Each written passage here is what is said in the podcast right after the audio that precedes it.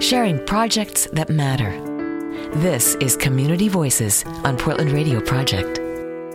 Every week in our Community Voices segment, we highlight a local nonprofit doing good right here in our community. And this week, we're taking a look at Betty's 360. I'm delighted to have Jackie Brenner with us. You're a board member. Good morning, Jackie. Good morning. All right. So, for those who don't know, what is Betty's 360? We are a nonprofit that serves low income middle school girls in Portland. Uh, we are there to encourage empowerment and confidence building. So, you help low and middle school girls, probably ages 11 to 14, roughly, Mm-hmm. with empowerment and confidence. Yes. Oh, I think that's an important, awesome thing. So, how do you guys do that? Well, we um, help the girls participate in life skills workshops and outdoor activities and Like what action kind- sports. Like, what kind of activities or sports? Rock climbing, hiking, kayaking, skateboarding, biking, Any camping? camping.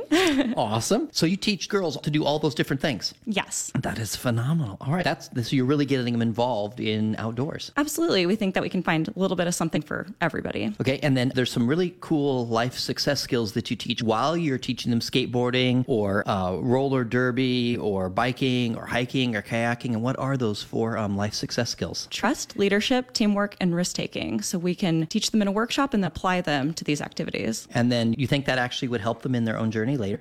Absolutely. I personally work in a male dominated industry, and I find that the skills I've learned from mountain biking with the boys or from snowboarding with the boys have actually translated into me being more empowering towards women in the workplace and having more confidence in my own work as a scientist. That's fantastic. I love that. So what you're teaching these young girls actually works in your own own profession. Absolutely. That's that's fantastic. Okay, so you've been around Betty's 360 for a number of years, and you recently joined the board, which is a, a really huge level of commitment, which I, I celebrate and support because it's one thing to volunteer at a nonprofit, it's another to be on the board. So, what led you to make that kind of leap to say I'm gonna I'm gonna be committed enough to be on the board? Well, I grew up in urban Los Angeles, and I Where, didn't- which city? Uh, Woodland Hills. Woodland Hills. Okay, I'm from Southern California as well. Yeah. So.